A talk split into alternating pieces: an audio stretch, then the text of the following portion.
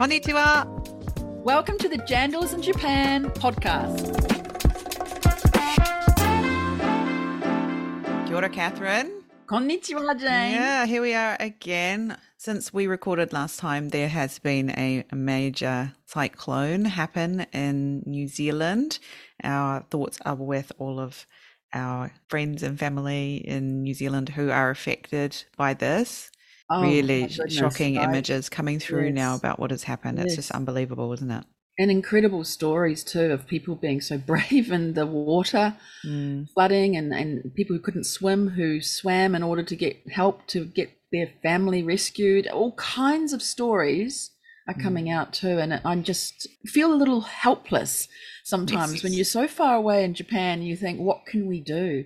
That got us thinking a little bit about Japan and from Japan what we could do to help New Zealand. And we were approached by one of our fantastic jandals, Adam Hall, who is on one of our episodes. He imports a beautiful Poatu New Zealand Manuka honey to Japan, and he had a brilliant idea. his amazing idea was to bring New Zealand brands in Japan together to create a bundle where the the proceeds from this bundle go to the cyclone relief fund. We're very excited to know about this and we will bring you more information about this as soon as we hear the final details. It's being created as we speak and will go on sale from the 1st of March. So we hear. And so if you're in Japan, please buy one of these bundles if that's somehow you can support. We also have some other events potentially coming as well that we've heard about as well, haven't we, Catherine? Exactly. So we're thinking about convening some event that gets everyone together to also support, and we're going to be working on that, the details on that, and announcing that shortly. Yeah. Oh, I think I need to take a breath.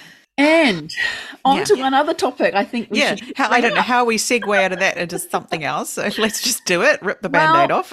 Yeah. Uh, we just want to say again, thank you so much to the guys at Japan Rugby Weekly. Yes.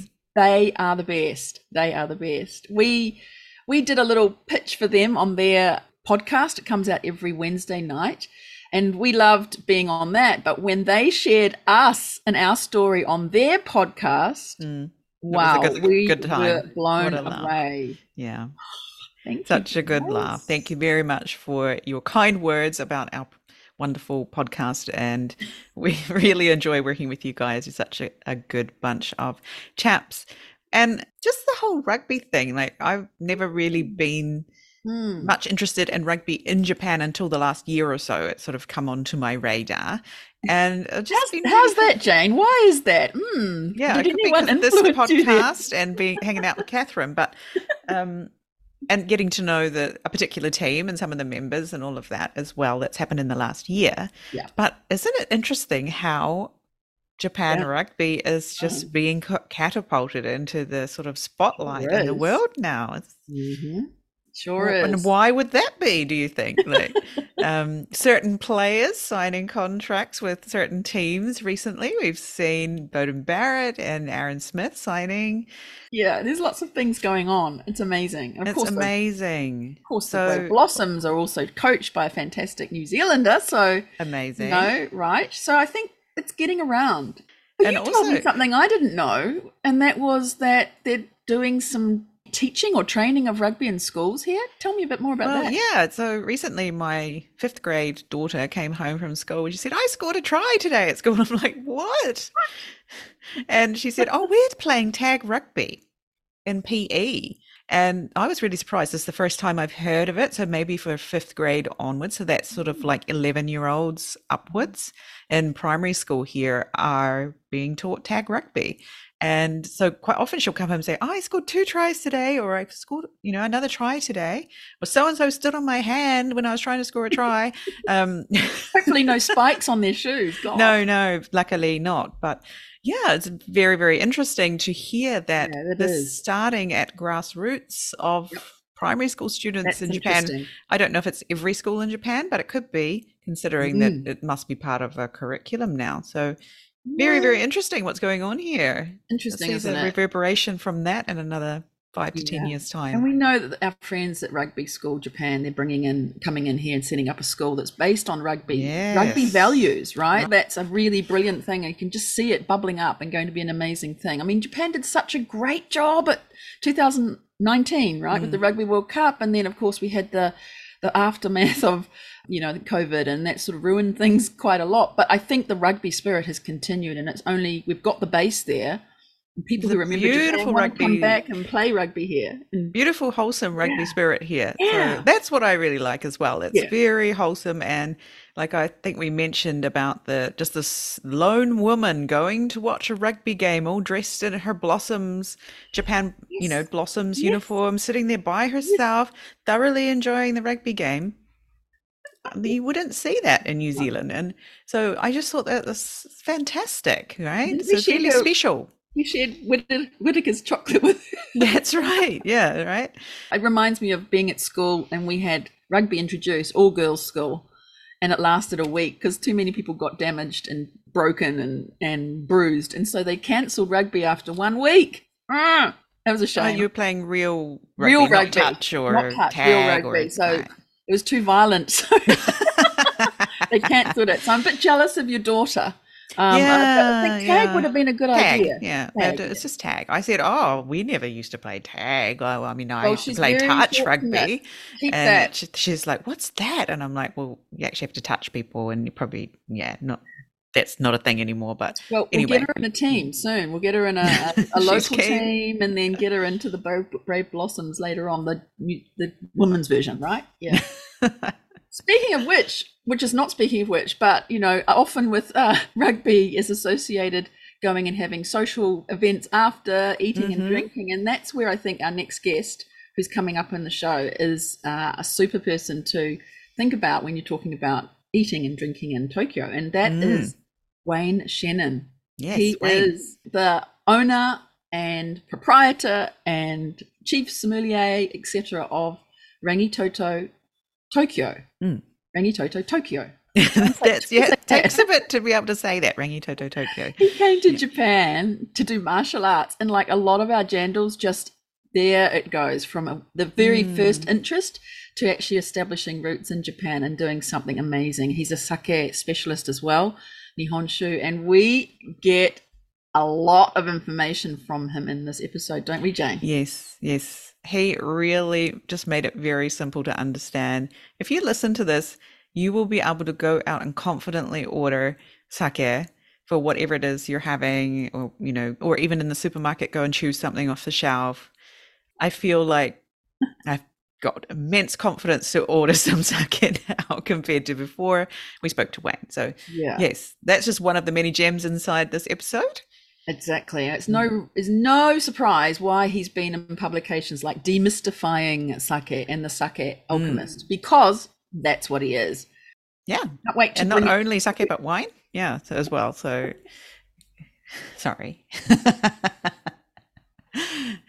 go ahead catherine So we can't wait to bring you this episode. But Jayne, you usually do the intros to the episode, so go oh go well, that's okay you can do this one all right let's hear Take it from it wayne away, Wayne.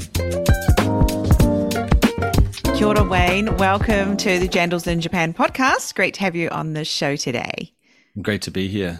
I'm not usually up this early, so I'm, I'm excited to see what happens. yeah a bit of a night owl in your line of work i'm sure we like to start with a warm-up question Yes. So our warm-up question today is: Someone has put the sake list in front of you at a restaurant or izakaya. How can we figure out what to select? Give us a rough guide on how to select and impress our friends if we know nothing about sake. Okay. Uh, I'd say that if if they're going to be impressed by price, just get the expensive one.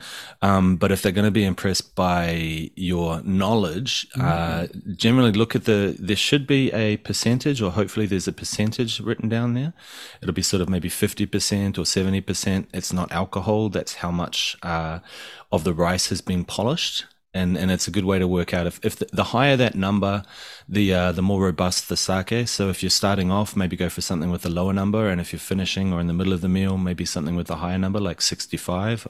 the important thing as well is if you order with confidence, it's very hard to mess up a sake match. So, so, so nice. if, you, if you wanted to, if you wanted to look good, just uh, just say, "Oh, I, I love this one," and you're probably gonna be right. And everyone will go, "Oh, excellent! Yeah, yeah, that's really good. I love that." So look at the percentages of the polish that, that it will Polishing show you of the polished rice. Yeah, yeah. So low is how much he so, so really low is, is sort of like 35%. Um, and that means that 65% of the outside of each individual grain has been taken away. When you're looking at the lower grades, which is not a good translation to English, to be honest, um, 70%, which means 30% has been taken away. And, and what that kind of means is if you think of a grain of rice, the outside of it is all husk and, and bran mm. and things like that. So the, the less the polish, the more of that brown rice character coming through.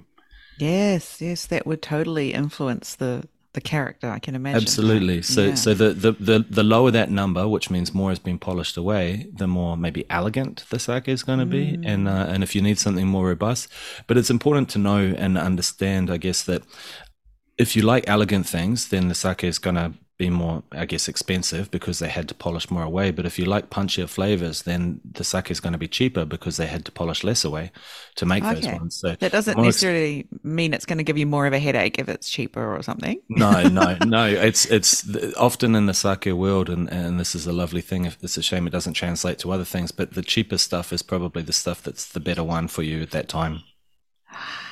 There you go. You heard it, heard it here on Jandals in Japan. I feel like I've had an education in sake already. What about you, Catherine? Oh, good. I am madly, if you didn't even notice that, on camera writing notes. and I'm going to convert this and put it on my iPhone notes. Brilliant, Wayne. That is the best I've ever heard it explained. Mm. I yeah. didn't know any of that. And I know Jayne's going to ask me what my favorite sake is, and I don't know much because I'm the one who holds that menu and goes, "What do I do?" Yeah. Wine, I've got a bit more of an inkling to know what to do. Sake, you've just told me everything I needed to know. Thank you, Wayne. One one thing I'd, I'd say is that um, people when they started drinking, say, craft beer in New Zealand, they they didn't know what a triple dry hopped IPA made with blah blah blah yeah. insert all those sorts of things. They didn't know what any of that meant, so you had to experiment a little bit and then build your your knowledge base. And for some reason, people are intimidated by sake to actually start experimenting. But if you see a word like ginjo on a menu and you taste it, um, and you like it, then look for that word on the next menu and then try and remember the brewery. And if you remember the brewery, then try something different from them and you can just kind of grow from out out from there mm. and then it's honestly in the sake world there's only about eight words that you really need to kind of get your head around mm. and and really once you've got that everything else should open up and you basically just can go off and do your own do your own drinking research drinking Very research yeah.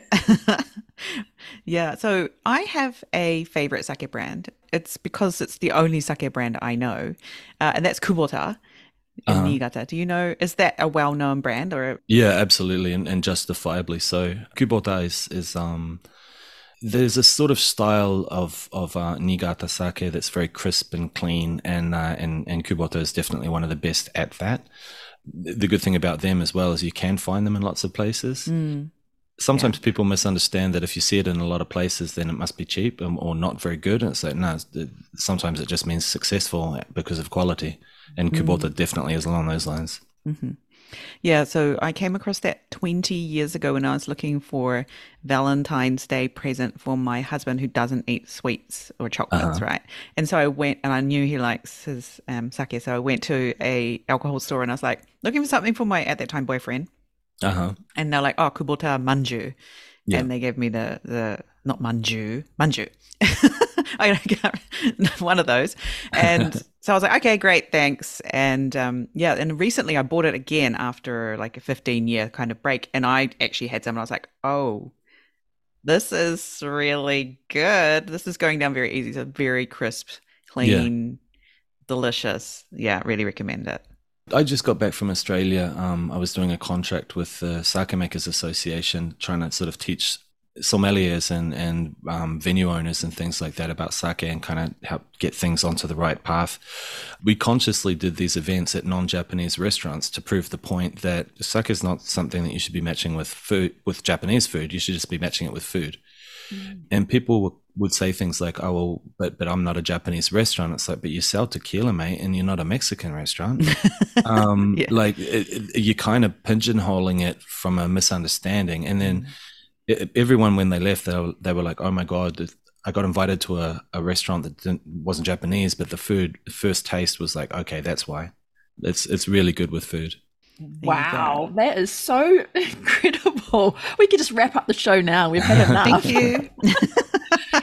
I have been wanting to ask you to do a little mini course on sake so that some of us who are a little bit like me who don't really know much but have learned a lot right now could learn the basics. Um, Yeah. And, you know, just what you've said there with it being something that you can match with anything. Um, and I guess that's what we're trying to do with New Zealand wine and Japan as well. It goes with anything in Japan too. That would be amazing if you could do a little mini course. We come along and, and learn from you. You've obviously got everything that we need to know and are teaching the world, at least Australia, um, about sake. So, goodness, put that thought Yeah, in your mind. absolutely. Please try. Think about that. Absolutely. Get a As- jandal session. We could bring our jandals Yeah, we'll along bring so we the can get them all along. educated. as you know, my life is, is likely to change very, very uh, greatly in the next, hopefully not hour. Um, but uh, so so w- when when things have settled down with the with the new kid on the way, I'll be I'll be very very keen. Yeah. Spread the spread the sake love. That would be lovely. And congratulations on that. Your first child about to be born. Uh, Exciting time. cross jandal getter, I think we've called them before. So, Oh, yeah. and so thank you so much, Wayne, for coming on the show. And we will be putting your full bio, which is really enormous, uh, into the show notes later. But tell us a little bit first up then about how you came to be in Japan. Because I think you're uh, from Tauranga originally. I am. Yeah. Yeah. So, tell us how the Tauranga guy comes through to Japan. Tell us a story. it's kind of funny, like growing up in Tauranga, which is just like a total paradise, but at the time didn't didn't think so. Moved to Australia when I was nineteen, give it maybe twenty, maybe twenty. I can't remember. It was a while ago now, uh, and I started working in uh, for a telecommunications company. Ended up injuring myself doing like computer work, so I wasn't able to do the project management stuff I'd been doing, and uh, and then after two years being out of work, ended up working in a in a dodgy bar over in in Manly. Uh, it was quite famous for violence and late night. It was it was interesting. It was an interesting introduction to the world of hospitality, and and I definitely you sort of started off just pouring beers and talking, and that was fun, and then uh, moved into working with cocktails, and then um, eventually ended up working at a Japanese restaurant called Sake.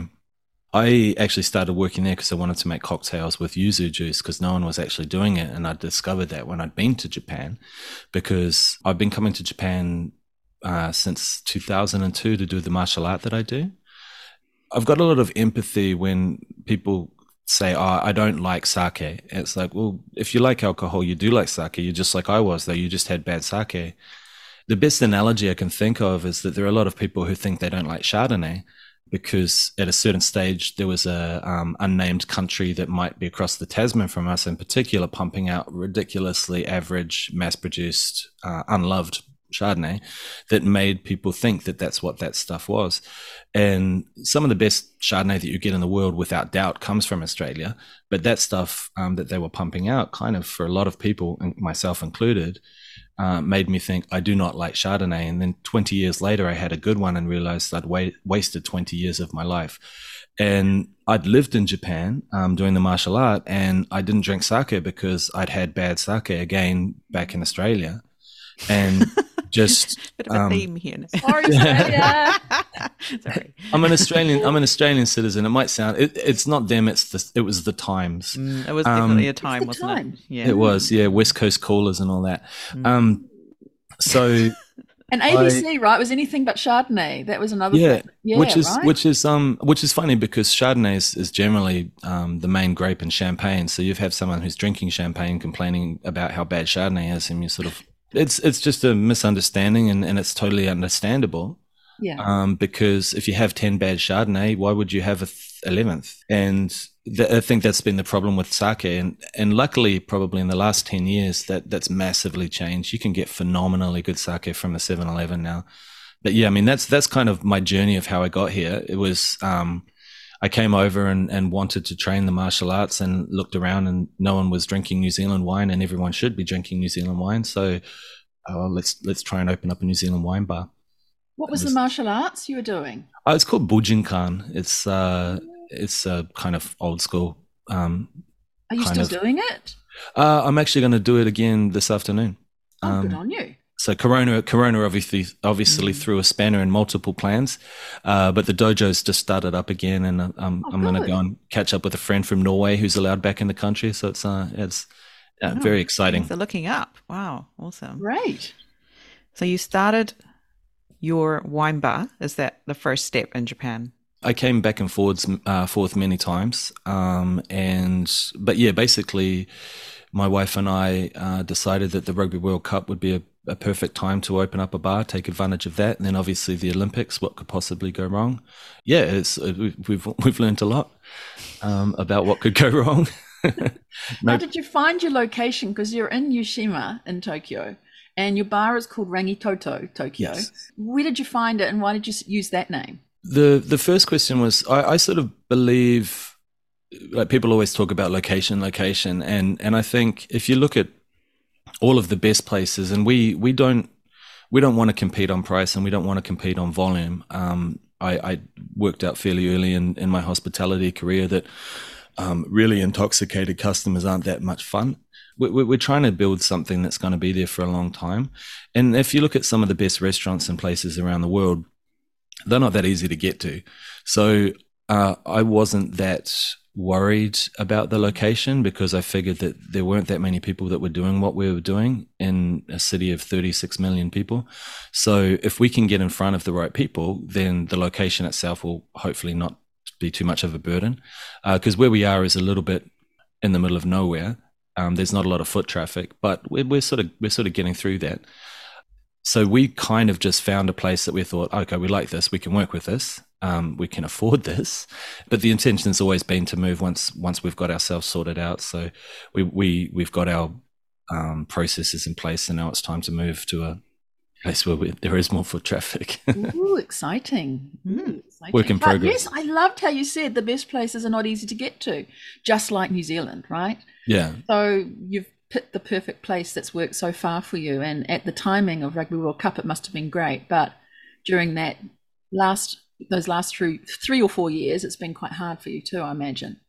Yeah. I mean, what can you do, eh? Like, there's no point um, wallowing. We took the opportunity to um, try and find some staff and look at strategy and all those sorts of things. And and being a restaurant that specializes in New Zealand wine, told you can't really sell alcohol, that just meant we were open for lunch and then went off and did other things. So it was um yeah not not ideal, but we've come out of it. Uh, I think with a greater understanding of what we're trying to achieve, and um, we found without doubt one of the best chefs that you could find he's worked in multiple Michelin stars. He's his his level is is insane. So um yeah, we can't really complain about how things have played out. That's for sure. That's really great to hear. I mean, a lot of businesses did not survive yeah, the yeah. COVID thing. It's it's really sad. So yeah, that's fantastic that you are things are looking up, right? And all yeah, definitely ways. Yeah. We heard also that you're now also importing wine. Uh, yeah, yeah. Is that from New Zealand? It is, yeah. So, um, our friend uh, Nigel Elder, he was um, he was actually on Country Calendar not so long ago, which has been geo barred, so I haven't been able to see it yet. But um, he's been in touch with us, and and um, our plan was always to specialize in things made by people who we we know and love. So, the the brand is called The Elder. They're down in, in Martinborough Terrace. Nigel's just a, a, really interesting guy. He's worked in Burgundy and, and he's he's got all sorts of global connections with the with the level of what he's trying to do. But yeah, it's really really high quality stuff. He doesn't sell it until it's ready to drink. Those sorts of things. So um, hopefully from there we can start building, um, bringing in other more interesting ones as well. Right, so you're focusing on the Elder as the brand that you're bringing in because of this connection with Nigel. Yeah, yeah, yeah. wow, that's great. It starts from there, and I don't even know how you got to do that because there's such a lot involved, isn't there, to bring wine into the country? Yes, yes, and no. And this is one of the things that people need to understand when they're doing business in Japan is that uh, when you're doing um, your immigration stuff, all of those sorts of things is that if the paperwork says this is what you need, that's what you need. There's no gray area. There's no sort of flexibility. If, if and once you've got all of that stuff, it seems to me from my experience that the, the people in the office, they just want to stamp it and, and for you to leave. Like they, they, they don't want you to come yeah. back they don't want to be dealing with this. Spot on, spot and, on, yeah. And so, luckily, with Makia, my wife, she's really good at those sorts of things.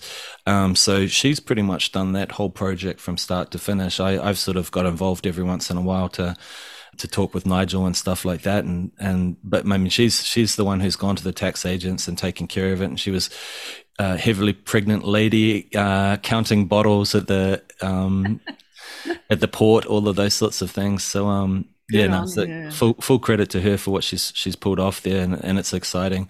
Bringing over Nigel's wines, it's like just such an amazing place to start because his wines are absolutely phenomenal. We can grow out from there and and sort of bring in some other other friends who are making things and mm. and and always going for quality over quantity is is the yeah. plan. Mm. Are they going to be available online?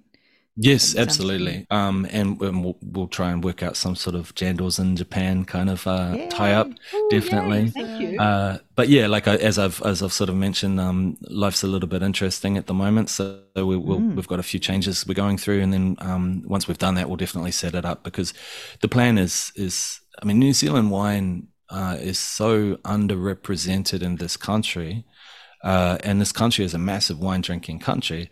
So, uh, so if we can, the goal is for us to be spreading spreading the love from Okinawa to Hokkaido, right? If we get, if we get some Instagrams of people people drinking uh, rosé from New Zealand down in, in Ishigaki or something like that, then I think we've we've done our job. Mm. Rosé, that is something I have not been seeing, and I've started to see it last month on the shelves because it's pink, right? And I'm like, yeah. people are going for the pink with the sakura's coming. Yeah. Is this the chance for rose? Are we gonna start seeing rose here in Japan? What do you think? It's it's so insane. I am a certified sommelier, and I would say, from my personal uh, recommendation, that rose is probably the best match with Japanese food in general.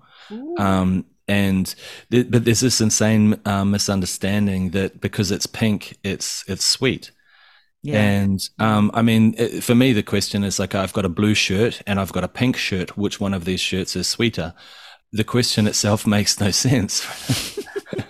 it, it, pink is a color; it's not a taste. And dry rosé is just it, it absolutely kicked off around the world except Japan. And I think you're right. It's it's coming on because of uh, the cherry blossom viewing when it should be on because it's an amazing match with tempura, or insert multiple other Japanese dishes. That um yeah yeah I can see how the pink would be like people are thinking this is gonna taste like strawberries or sakura or something sweet whereas yeah it would be hard for people to get their head around that it is actually can be very dry and not sweet. Yeah, yeah. Yeah. One of my mind blowing rose ex- examples was going to London and on a Friday night seeing London guys outside a bar drinking rose like it was going out of fashion. And it was Provence, it was dry.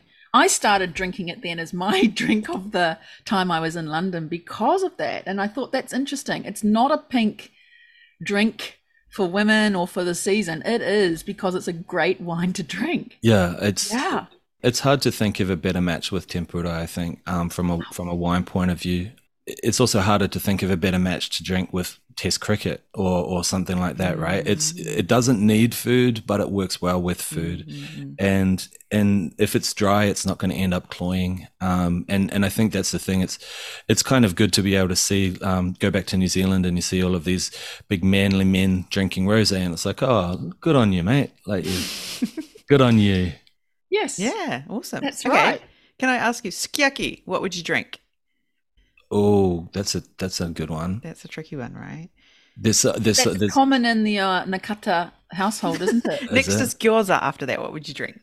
well, I mean, that was last night dinner. One one thing, and, and it's going to sound suspicious coming from me, is that um, I mean, Marlborough Sauvignon Blanc is actually ridiculously good with almost everything.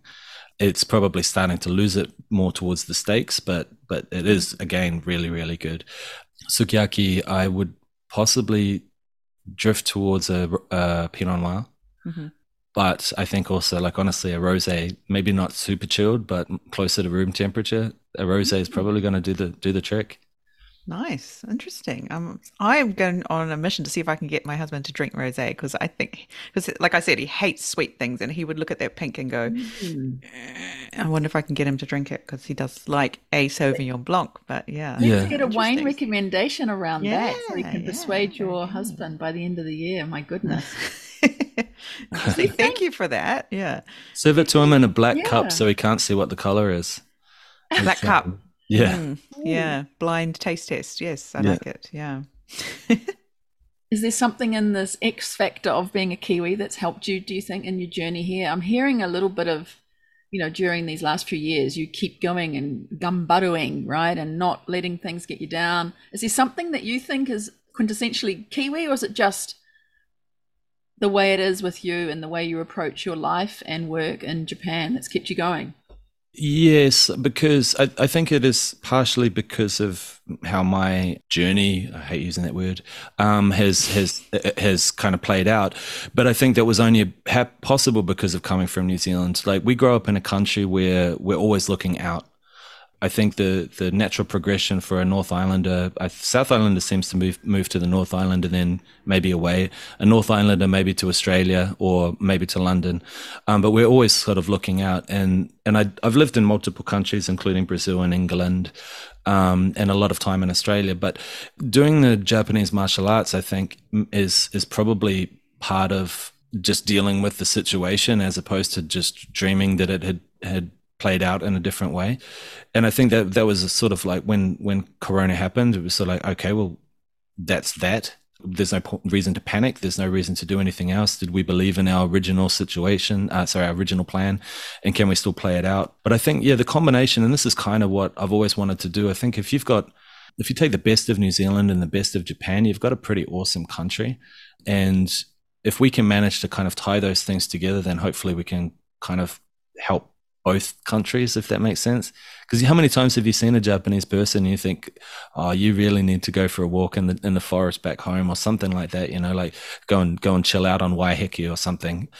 And and how many times in New Zealand where you sort of think, you don't realize how big this world is. Sorry, I've got the rubbish truck here, so I've just muted myself. Picking up the, the, the Monday rubbish. It'll be back again tomorrow. So, can you tell us a story about where you were tripped up along the way? This sounds like you've overcome obstacles. What has been something that's really tripped you up that you weren't expecting in this, as you the word you don't like, journey, journey, and uh, to where you are now? we we have probably had more difficulty finding staff than I expected, Mm. um, and and that in itself has been um, quite painful because it's hard to strategize when you when you're stopping halfway through everything you're doing to make someone a flat white. But I think that's probably the biggest thing because the the Japanese, the average Japanese um, staff member is not particularly proactive um, when it comes to hospitality. And, I, I saw this when I was working in Auckland, but I had enough people around me that would bring them out of their Japanese mindset into a more Kiwi kind of mindset. And so I've I've been looking for staff members who uh, have the the Japaneseness, but have lived overseas for long enough that they've sort of picked up the ability to talk to a stranger and make recommendations without feeling like they're being rude or all of those sorts of things. And so probably that has been the hardest thing is is trying to find staff. But even that has just been, uh, I guess, another opportunity to refine my approach when I'm talking to customers as well. And again, also being being non-Japanese allows us to get away with all sorts of um, cultural uh, faux pas because I don't think anyone's really expecting me to be Japanese, and that's part of the reason why they went to a, a non-Japanese place in the first place. Mm. But yeah, I, th- I think probably finding the staff is is maybe um, been the most difficult, and and the, the sort of biggest biggest sort of trip up because I thought it would be a little bit more like we'll we'll find right people and we'll we'll, we'll train them up, and uh, yeah, And then it'll be fine, but no, there's the yeah, sort of cultural thing going on in the background as well. Yeah, yeah, absolutely. We've actually ended up um, facilitating a couple of young. Um, we got in touch with the Polytechnic in uh, in Tauranga f- and asked if there were any young chefs who were keen to move to Japan, and they they uh, after a, a, few months that have gone by, they actually started working with us last week. So we've imported young Kiwis who've gone from having never been to Auckland before to living in the greatest, biggest city in the world, wow. uh, and finishing Polytech, working with someone who um, who has the same mentor as Marco Pierre White and Gordon Ramsay. So um, yeah, it's a it's a bit of a jump for them, and but they seem to be enjoying it. Fantastic! exciting oh times. What a wonderful thing to have set up with your hometown to yeah um, i want to i want to make it a regular um, beautiful. It's going back to what you just said about bringing the best parts of the two countries together. How fantastic. But can you imagine that? Going from like a, a town of of 7,000 people in, in Eastern Bay of Plenty and to uh, opportunity. Yeah. Oh my goodness. Yeah, they what both begin with T, but completely different. so they, they can finish their degree or their course by doing the practical stuff with you. Is that what they do? No, they've they've actually they just finished, finished, it. So they've got their certification. Fantastic. And uh, and I was sort of like, look, is there anyone who's planning to do a working holiday visa? We've got a we've got someone here who wants to teach we've got we've got a position um, and uh, we're not entirely sure how it's going to play out but if you come into japan anyway it's better to have somewhere to start than to just get off the off the plane and sort of walk around and start handing out cvs but hopefully down the line we can formalize it and and actually turn it into a bit of a bit of a program because I, I think it is my, my, uh, and, I'm, and I'm not going to lie, I'm doing this from purely selfish reasons because when I go back to Tauranga, I want these guys to have opened up a restaurant that I want to go to. yeah, in the future, that would be awesome. Oh, I love that. That's such a great idea to give opportunities to New Zealanders to, yeah, get out there and see the world and take back those skills yeah. to New Zealand, hopefully. Yeah, fantastic so innovative. I think that's part of it, isn't it? Is that you're not stopping. You keep going and thinking of other ways to bring the two countries together. I think it's fantastic. Yeah, I mean, and, and this is where I, I can complain about Corona, but um, again, we, our location is not central, which meant we weren't paying the kind of brutal rents that we would have been paying. Um, so when the government gave a subsidy, it was actually enough for us to to kind of um, do what we did. And yeah, but the, really, it was just the time. You sort of sit there and go, "What should we do?" like mm. so we, we came up with some ideas and and ran with them. After all of this wayne what's your one big nugget your real gem of advice from your own experience that you would like to offer up for budding kiwis coming into japan or who are here already but could go that next level that you're obviously showing? Your one go to no, I was I was going to say networking, but obviously everybody says that. But um, I I think that that that seems to be a strange thing. Um, when when I'm listening to um certain clubhouse rooms or things like that, people talking about how they're, they're always talking about the Japanese market as if it's somehow different. And anywhere in the world, networking is important people who you know, it's important, right? So, like uh, to point out networking as a specific thing that's important to Japan, just I don't understand. Japanese people have reasons for doing what they're doing from a cultural background. And I think when you, when you've got a Kiwi who comes over here, some one of these young guys said it the other day. They said, "Oh, they've got a lot of weird ways of doing this," and it was like, "Well, there's 126 million of them, and there's five million of us. Who's the weirdo?" it's like the more that we understand the cultural potential reasons that the things play out, the the easier it's going to be. This idea of the Japanese market, I think, if you're coming in to try and sell something, in itself is a little bit strange because, again, you've got 36 million people in Greater Tokyo. Are you talking about the people in Ginza? Are you talking about the people in Ikebukuro? Are you talking about the people in Ueno? Because they are all very, very different. And each of these groups need to be, if, you, if you're trying to sell them something, they need to be treated appropriately. And um, someone said to me the other day that one of the wines that I'd like to sell is is too expensive in, for the Japanese market because it's more expensive than champagne. And my answer was, is it better than champagne or is it worse than champagne? Because if it's better, then um, yeah, then someone will buy it. Yeah, yeah, yeah. It's it's like then the, Not the all question. Champagnes are made the same either. Exactly. It's like, is it is it more expensive than bad champagne? Is it like the whole, mm. and and that in itself highlights the work that we need to do if we're trying to um, get to the right demographics. Is how do, who do you need to educate and if you've got a salesperson who's selling these wines saying this, then obviously the work needs to be done from a fairly low level to build it up. But I'll throw some figures at you, and hopefully, uh, hopefully you can edit them out if they get boring. New Zealand, we've got a huge amount of soft power, and we should we should run with that. Japanese people really, really like New Zealand as a general rule, but they also know very little about us. So when I, when they don't know how expensive something should be from Japan, uh, sorry, from New Zealand, and this is a country. Let's not forget that will spend two hundred dollars on a single strawberry. So they just want to know a story as to why they should do it. Mm. And New Zealand, on an average, is the most expensive wine producing country in the world. But if you look at the premium stuff, we're, we're extremely good value. And those numbers I was talking about, uh, Wine Spectator in 2021 did a did a survey of the plus 90 point wines and the plus 90 point wines that came from france were $111 uh, i think napa california and italy i think were $93 per bottle and new zealand was 37 what? Um, $37 so $37 so you could get three bottles of 90 plus point wines or one from france. And what?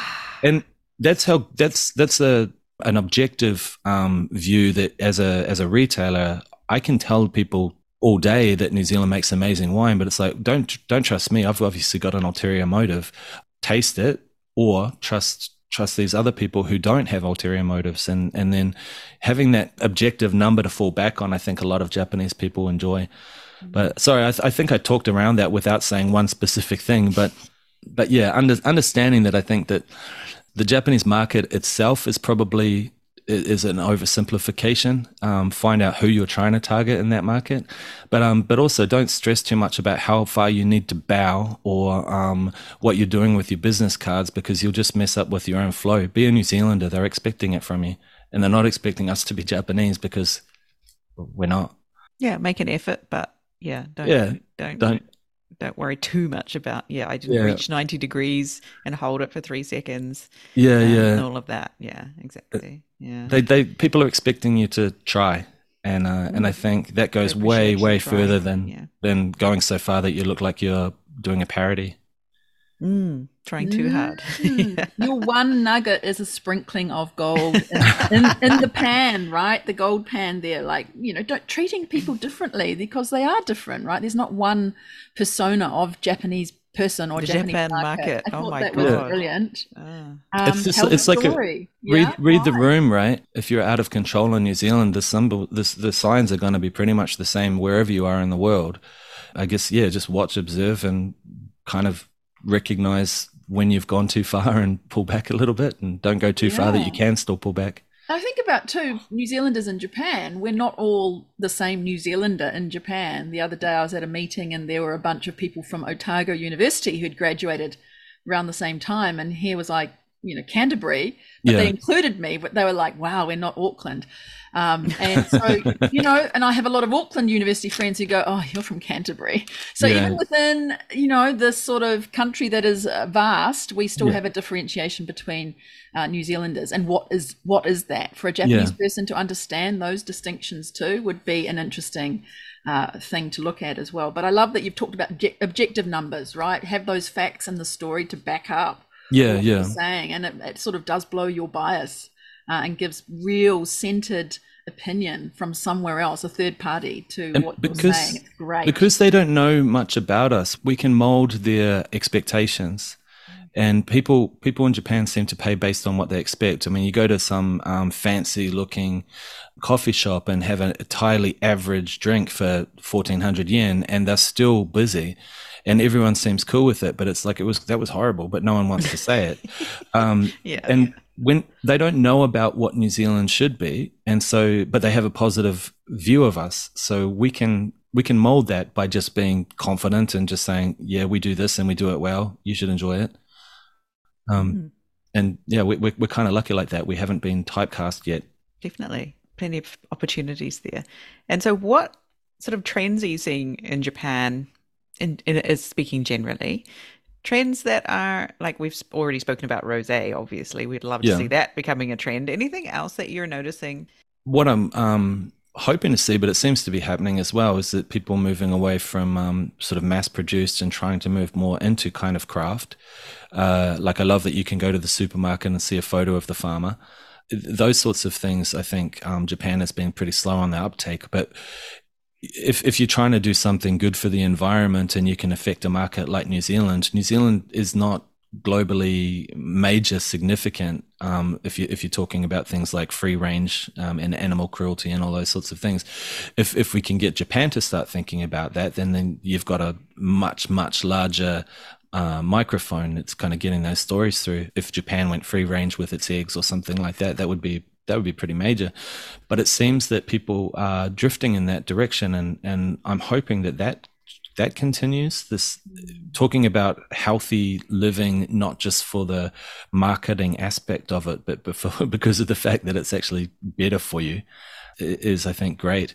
One thing as well, there seems to be uh, a trend for Scandinavian bakeries. And that's one I really hope continues to. oh my God, I miss bread. Uh, bread yeah. the, the, the way that I expect it not sweet bread, not sweet. Yeah, yeah, yeah, The sort of bread that's going to catch fire in the toaster after 15 seconds. It's like no, no, I want, I want heavy bread. Yeah. But um, mm.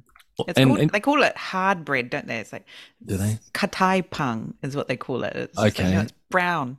Yeah. yeah it's, it's, no, it's real bread. bread. It's, it's real bread.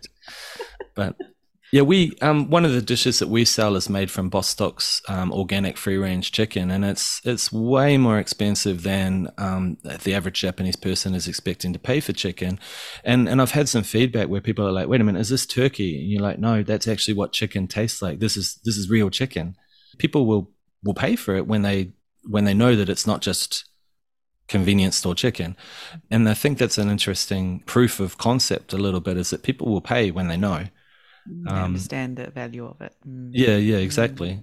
Yeah, that two hundred dollar strawberry is still stuck in my head, but I mean like hundred dollar rock melons and all of those sorts of things. If sure, surely people can pay a little bit more for for some ethically sourced things as well. Mm. But I so believe it's happening, and I hope it continues. So, how could Kiwis leverage these trends that you're talking about? What could they do, perhaps in a unique and fresh way, to appeal to those trends you're talking about? Is there anything you can see there? I th- I think so because it is one of. I mean, New Zealand does everything well. I think we, we're we're lucky with the resources that we've got. Um, we're we are a relatively expensive country in comparison, but but there's a way of owning that too. Like, why why is the New Zealand wine so expensive? It's because the people who made it have a living wage. You can be proud that these people enjoy their work and are not overworked. Um, unfortunately, you can't say that for everywhere. So you can kind of find a way of explaining the difference in price uh, potentially, but we we do make amazing cheese. We do have um, free range pork um, products available, and that's just not part of a conversation that's happening over here. So if New Zealand can start or help mm. to start that conversation, it can taste good, and you can treat the animal well. It, it'll take a while to kind of punch through, and there'll always be some people who don't care, but there'll there will be a huge amount of people that do care. They just don't know they care yet. Yeah. So starting that conversation with with uh, New Zealand does it ridiculously well. The the kind of quality product that we just take for advan- uh, take for granted. We're so spoiled back home when it comes to the the quality of produce that's available. Though I'm hearing that it's a, a bit expensive at the moment. Mm, yeah. Terrible situation. Sure is. I just yeah. been back there and felt exactly that. It was quite expensive, but I just love the array and um, yeah. the lack of plastic around yeah. everything. Hey, anything coming up for you, Wayne, that your activities or promotions you want to talk about? Are there any winemakers coming through? Tell us about something that might be coming up. Yeah, absolutely. So we, we're um, we've got we're going to do something with with uh, with the Alder um, obviously because we're importing that. Um, we're gonna that one's coming up uh, to be decided, but um, the next one that we've got um, locked in, I haven't started the advertising of the ticketing yet, but um, is for Palliser Estate, which is also from Martinborough in Wairarapa. Sandy Moore's coming over from from Palliser, uh, so it's going to be exciting to catch up with her again. That'll be it's a Saturday, April first, and we're we haven't locked in the menu yet, but honestly Trevor in the kitchen is is amazing, and the wine's amazing. So it's it's um it's going to be a pretty pretty amazing Gosh, event for sure. Like April first is gonna it's gonna be the place to be. Is uh, absolutely Yeah, Absolutely. Get that on your I calendars. remember back in my university days, T- Palliser Estate did a, a special, and I bought two cases of their wine.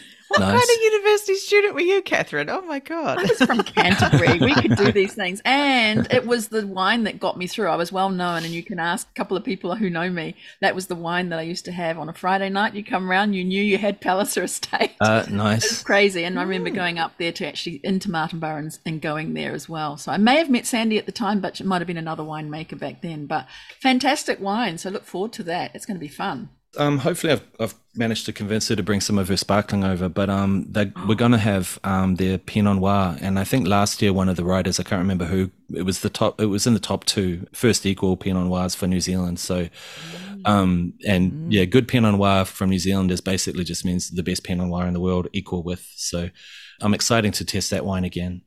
Definitely. Fantastic. Anything you wanted to ask us, Wayne? Well, more more probably of a congratulations. It's been going for a while, and and uh, you're sort of picking up picking up traction and all that. And you you won an award recently, right? Have you have you? Oh, we were nominated in the top three for business podcasts in New Zealand. ah, We got to nice. the top three. Yeah, we didn't quite make it to win, but we. Ah, were in the okay. Top, top But- no, sorry, top five. Sorry, sorry. But Uh, let's not. I'm pretty sure we were third, though. Yeah, we were Yeah. third. We think. Yeah, in our minds, Because anyway. you know when you're up against when you're up- when you're up against the shit show, which is the big one in New Zealand that wins all the awards. Well, we Okay. feel that we were definitely And three. Radio New Zealand and all of those. Yeah. yeah, well, there's The Herald. They've got some Yeah, budget. the hero. That's the one. Yeah. Yeah. But we don't. Let's not forget that Jayne, who produces this podcast, is indeed an award winner who won the Entrepreneur of the Year at the British Chamber of Commerce Awards in 2022. So we are an award winner yeah, through the yeah. production and uh, magic that goes on behind the scenes here, as well as on camera here, uh, for this podcast. Just saying. Thank you, Wayne, for bringing that up. yeah, nice one. That is that is pretty awesome. Any last words from you? if someone from New Zealand is thinking of coming over, that's a good idea. This this market is is massive and um, hungry. It needs to be treated in a in a Japan specific way, just the way the same way Brazil needs to be treated in a Brazil specific way. The market is massive, and people people like us. Uh, so if you do come over, don't screw that up. But um, but yeah. but Rule number yeah. one. Yeah. Don't screw it Yeah. up for other people. Yeah. Yeah. Thank you. Yeah. Well, No, that's very good. fantastic. Thank you very, very much. Congratulations on being a totally successful Jandal in Japan and for telling us today about your story, your insights, and tips. I'm so educated now. Thanks so much Mm. for uh, being here from the land of the long white cloud and the land of the rising sun. Thanks, Wayne. awesome. Thank you very much. It's a pleasure to be here. awesome interview with Wayne. Did we just get an education on sake or what? Like, I feel I- confident now to go and order something. I am feeling good. I feel confident. I'm waiting for the time I can now get the menu in front of me and have a little Yeah. look. Thank you, Wayne. You that really just awesome. Nailed it. so easily explained. It makes complete sense. Yeah. I I think I was looking at those percentages and not absolutely not understanding. I had no idea what were. that. No, that that's what it was. Like, And I thought it was like you know, as you get into spirits, they're forty percent mm, mm. alcohol, or Mm. perhaps right. And I thought, oh, Mm. that's what that is. But completely blew me away that it was not what I thought. Oh, how long have I been here? How many have also I the- ordered? the price isn't necessarily going to No. correlate to a headache the next day, right? Hallelujah. What an education. I just I look forward to uh, Wayne getting us set up for a mini class to build Yeah, I hope he does that. What That'd be really awesome. Teacher. Yeah, yeah, He's he's a great way of explaining things and really easy to listen to. Loved So it. So easy. So I'm going to go and definitely spend some time looking around. Usually, I just breeze right by the sake section in the booze shop or wherever I am looking at alcohol. I'm actually going to go and take some time to look at the labels and see see what the patterns are. You know, with these percentages and prices and It's a good thing, isn't it? And I'm also yeah, interested to know and- how they're laid out, right? I haven't Mm. read, I've sort of just think sake. you just see like a blur of labels that you Yeah. can't read what it says because it's in that kanji But that you can't surely they're read, yeah. laid out like wine is in different sections. I mean, I probably Mm. could have asked Wayne that, but it'd be interesting to do some study, Mm. practical study. Yeah. Because like Mm. sake is like retailing for crazy amounts in Europe. Like I remember seeing on TV recently that one glass of sake in a Paris restaurant would be like Chimayen or something ridiculous, like uh, over a Mm. hundred dollars for a glass of sake of a certain type. So Mm. definitely up getting up there in the world, and we have it all right here, and we don't even drink it.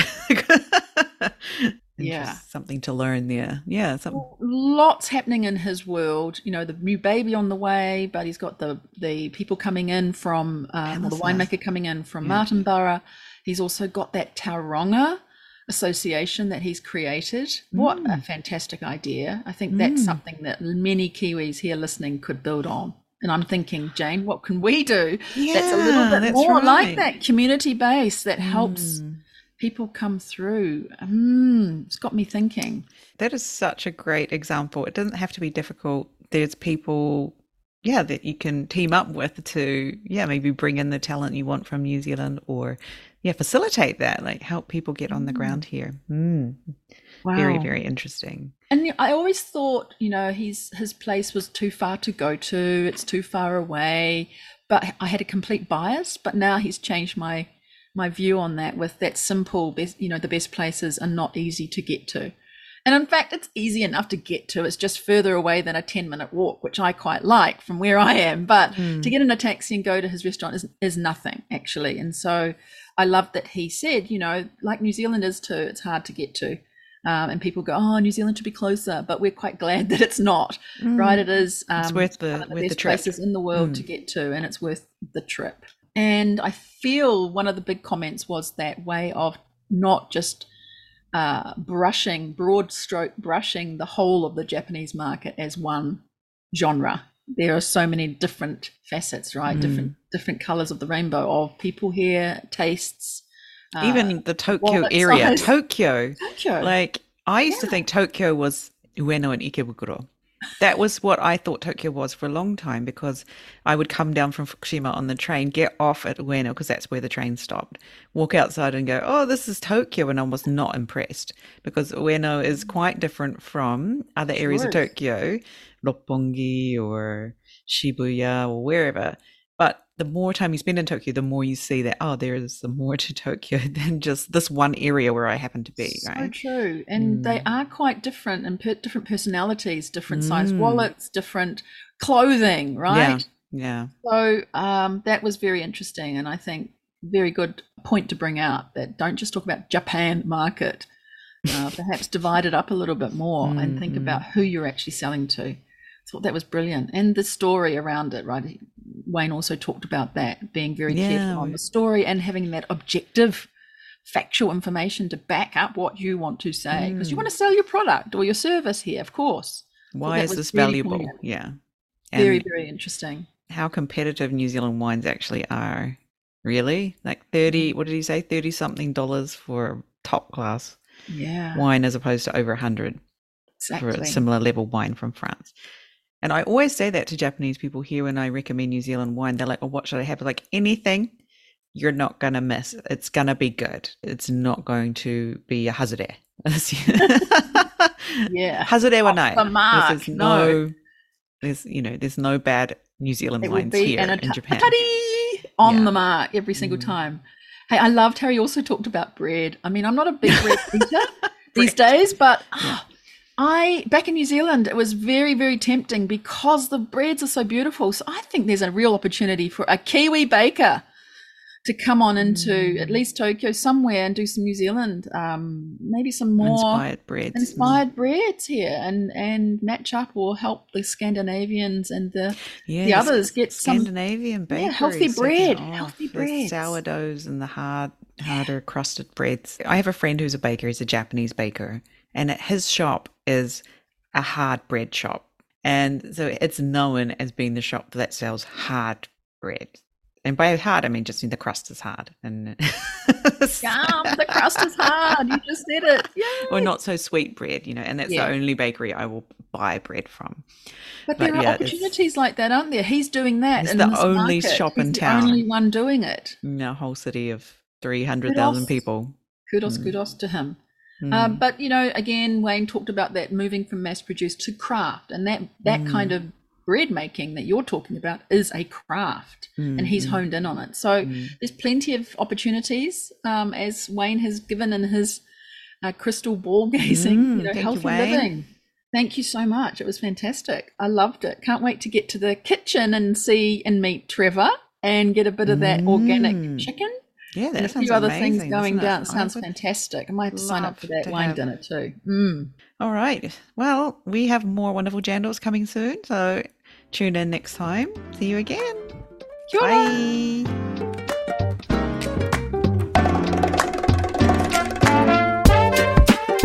Thanks for listening. Make sure you check out our guests' links in the show notes. This podcast is brought to you today by Catherine O'Connell Law and Pod Launch with Jayne. If you have a great story you think should be on the show, come and find us on LinkedIn or Instagram. We'd love to hear from you. See you next time. Matane!